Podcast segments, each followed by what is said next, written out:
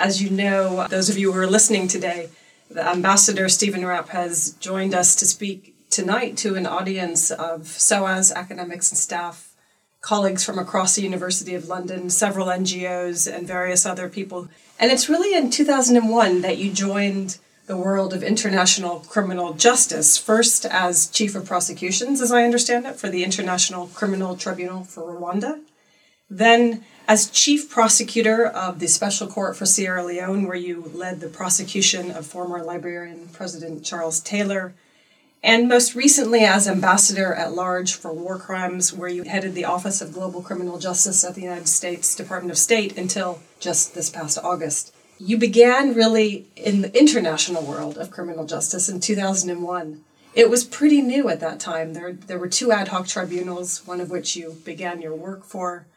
But the International Criminal Court didn't even really come into being until about a year after you started.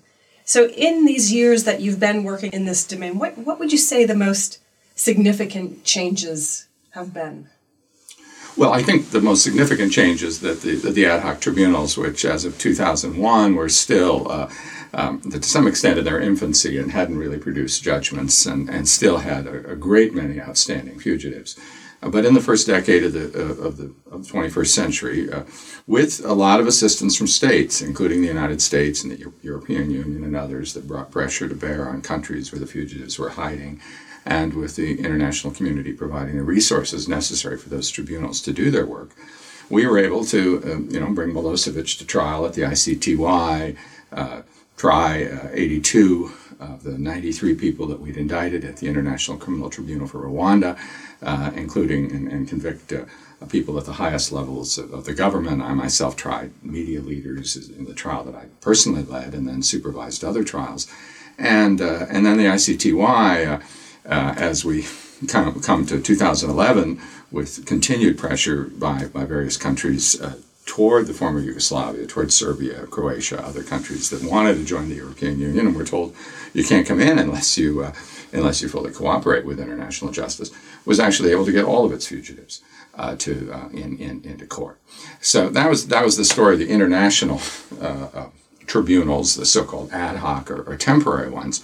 We had other um, mixed courts beginning, and, and that certainly was my own experience uh, in Sierra Leone, which was a, a, court not established by the Security Council, but established under an agreement between the UN and the country where the crimes have been committed.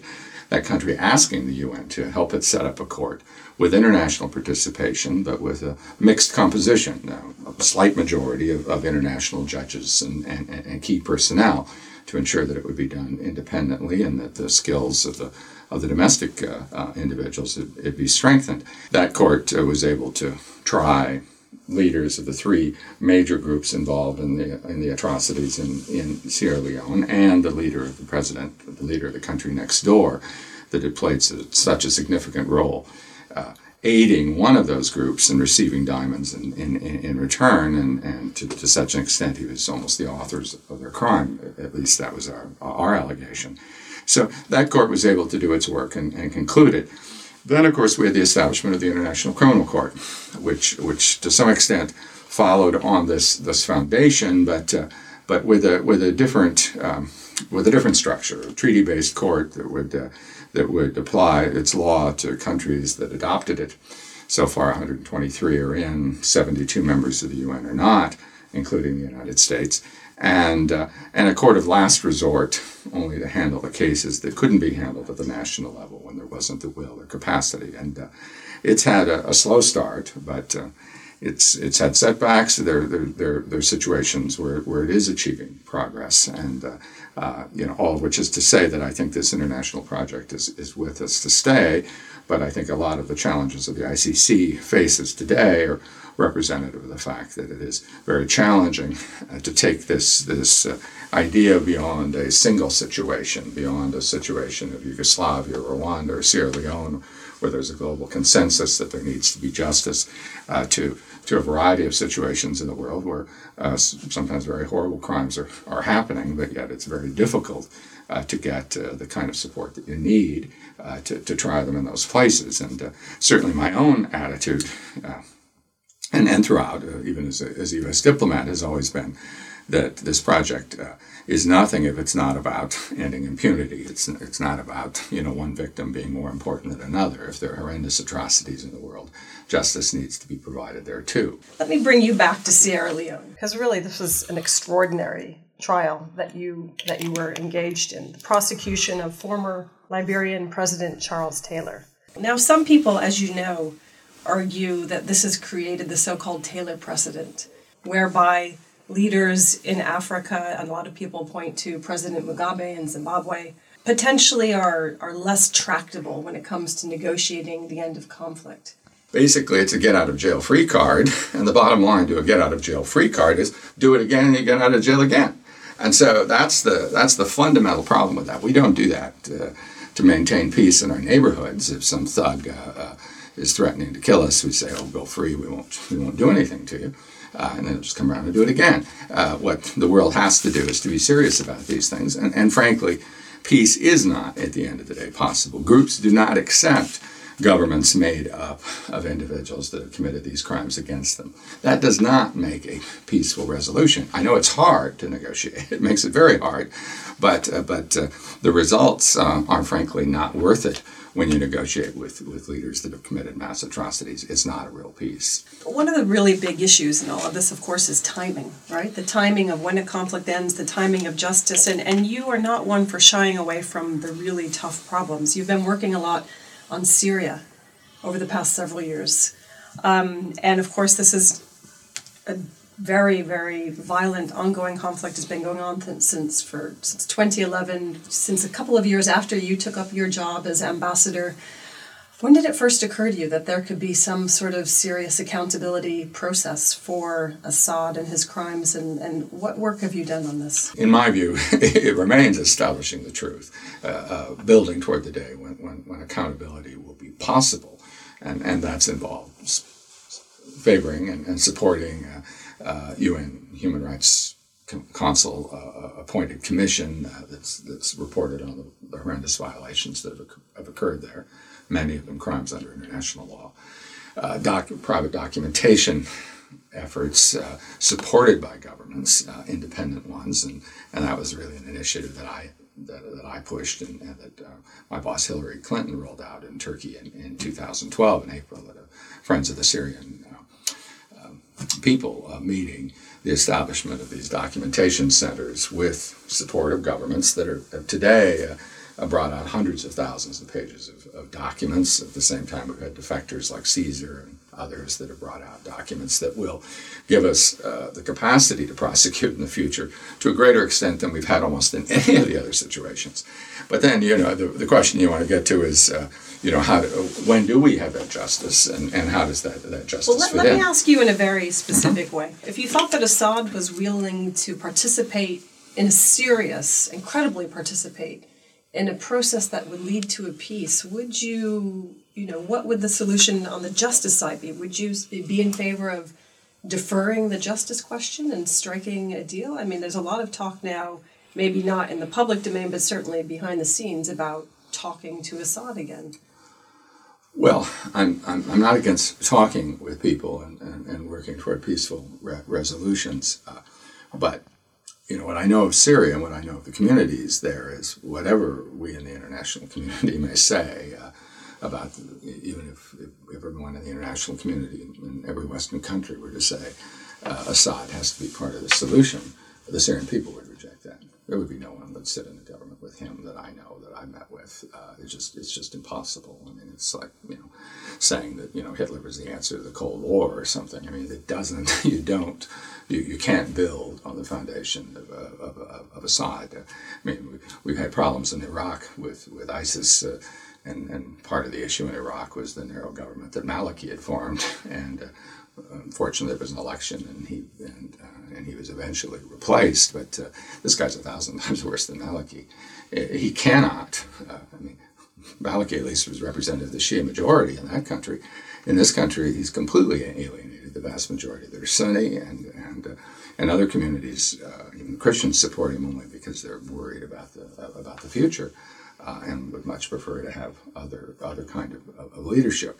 So we, we can't build peace around this guy. I mean, we could say that, oh yes, do it. Oh, he can stay for a while. No, no, that's that just does not that does not work. And and so the that's that is a hard one. But but fundamentally, one has to. Uh, I mean, when I meet with Syrians, they talk about dialogues that have begun between the Alawite and the, and the Sunni communities and recognizing common ground and ways in which a, a, a, federal kind of Syria could be, could be created. I think we have to work in, in with, with those kinds of, of efforts. And then justice has to be part of it. Again, but not a justice ideally even a Colombian kind of justice, if that were the, if, if that were if that were possible, one that would uh, focus on high level actors, and, and a justice that would be in this more divided society in a sectarian and ethnic sense than, than Colombia, representative of all of those groups, but with some international participation to give people greater confidence that it wouldn't be uh, the winners just trying to, uh, trying the losers, and that it wouldn't be something in which uh, uh crimes that occurred on, on all sides that were minor or were crimes of, of vengeance or passion, etc., wouldn't be the subject of uh, constant trials. That the focus would be the, the sort of high level actors. That that and that's when when I talk to Syrians, the kind of thing that that, that they want to see. Um, and and the way to peace, I think, would, would have that as a component. Now, that peace plan uh, doesn't have to say uh, this court starts work tomorrow. it, it, can talk about the structure, it can talk about the principles, talk about the way in which it's going to be uh, created and the judges and judges picked. Uh, so you know, it's not like saying those who sign are signing definitely to be prosecuted because that's a difficult thing. But you can't push it off the table, or you won't have peace. They so the agree. debate is really cast in very stark terms. I want to ask you about your role as ambassador at large. Um, you really presided over a period in which the United States became far more cooperative with the International Criminal Court, and I have no doubt that a lot of that can be attributed to your success. Do you think the United States has missed a trick staying outside of the International Criminal Court? I know that it, this is not a question that's really seriously on the table, but in your experience, did you find that the United States was able to exert a very positive influence, or what, or, or did you feel like you were hamstrung because? The U.S. was sort of, you know, very much an advocate of this institution for many years, but then ultimately didn't join. So, so how did? What was your experience of, of that? Well, I, I mean, I, there's no question we'd be more influential if we were inside than out, and and uh, it, and it goes to our ability to be a credible leader. I mean, there are other treaties, um, all sorts of treaties that we support, uh, you know, and that have bipartisan support in Congress, where the the ICC does not yet have that kind of level of support, or we can't get them ratified because of the nature of the American political system, the two thirds requirement of the Senate for ratification, uh, the profound divisions that we have in American politics, and to some extent our tradition of being very reluctant to join international institutions until we really, really see the advantage of them. And it took us 40 years to ratify the Genocide Convention, for instance. But this is a um, something that uh, does bother our ability to to to, to contribute in ways that we that we would like. What those of us that worked on this had to do was to make up for it. you know, basically get in there and, and, say we're willing to assist and, and do everything we can, and we were able to assist, particularly with the arrest of the two key fugitives, uh, Ongwen and, and Ntaganda, in the last couple of years. Uh, other ways that we can share information or help with witness protection uh, and, and basically constantly signal that we support uh, bringing cases like the one that just arose out of Timbuktu uh, uh with, uh, with the attack on the, on the Islamic uh, cultural um, symbols there, scrolls, tombs, etc. Very, very important kind of case. So we're, we're, giving that support. It, it, it, does, however, constantly be brought up to us. Well, you're not in it, therefore, you're, you're, it's sort of a selective process for you, and you're not practicing what you preach. And my answer to that, um, in, within the government, and, and, certainly now that I'm outside the government, uh, is is to recognize that in a lot of these cases, I mean, like the law of the sea convention, we can't get the votes to ratify, but we still abide by all its provisions, and and the same with the with the uh, with the ICC. What we want to be able to say is that if an American commits a crime, like Calley did in the Vietnam War, or Sergeant Bales during uh, killing 16 civilians in Afghanistan, or the Blackwater Guards in Nisour Square. We'll prosecute them. and that includes other other situations. And we will do everything, whether we're inside the ICC or outside the ICC, that an ICC party would do, like Britain does with the Iraqi investigation. It investigates itself and makes sure that it's doing the right thing in terms of its own system. And that's what every country is, is asked of. And I think we need to, to make that clear and constantly speak to that and say, we believe in a single standard, uh, but, and, and, but that standard, first and foremost, should be applied at the national level we will, given our tradition, apply it to ourselves. And when others don't apply it to themselves, uh, we expect, uh, uh, you know, we will, we will support international efforts to, to, to, to achieve justice for the victims of, of, of, those situations. Ambassador Rapp, it's been extraordinary to speak with you. I, you're coming back in a few hours to address a rather large audience, so we're going to give you a break. You're speaking about the future of international criminal justice. Could you perhaps close with a one or two sentences about what is the future of international criminal justice, just just so that we know. I, I is mean, it hopeful? Are you optimistic? I, I, remain optimistic. I think there are immense challenges, but there are. Uh, but uh, what's what's been created, I think, is is resilient, and uh, and it's resilient in, in large measure because of the support of of, of, of civil society around the world and of victims groups and others. Uh, they're not going to let they're not going to let this go away, and they're going to demand changes in, their own government's uh, policies to, to, to work to, to make sure that there's justice for, for, for, for the victims of the worst crimes known to humankind. Thank you. Pleasure to have you here. Glad to be here.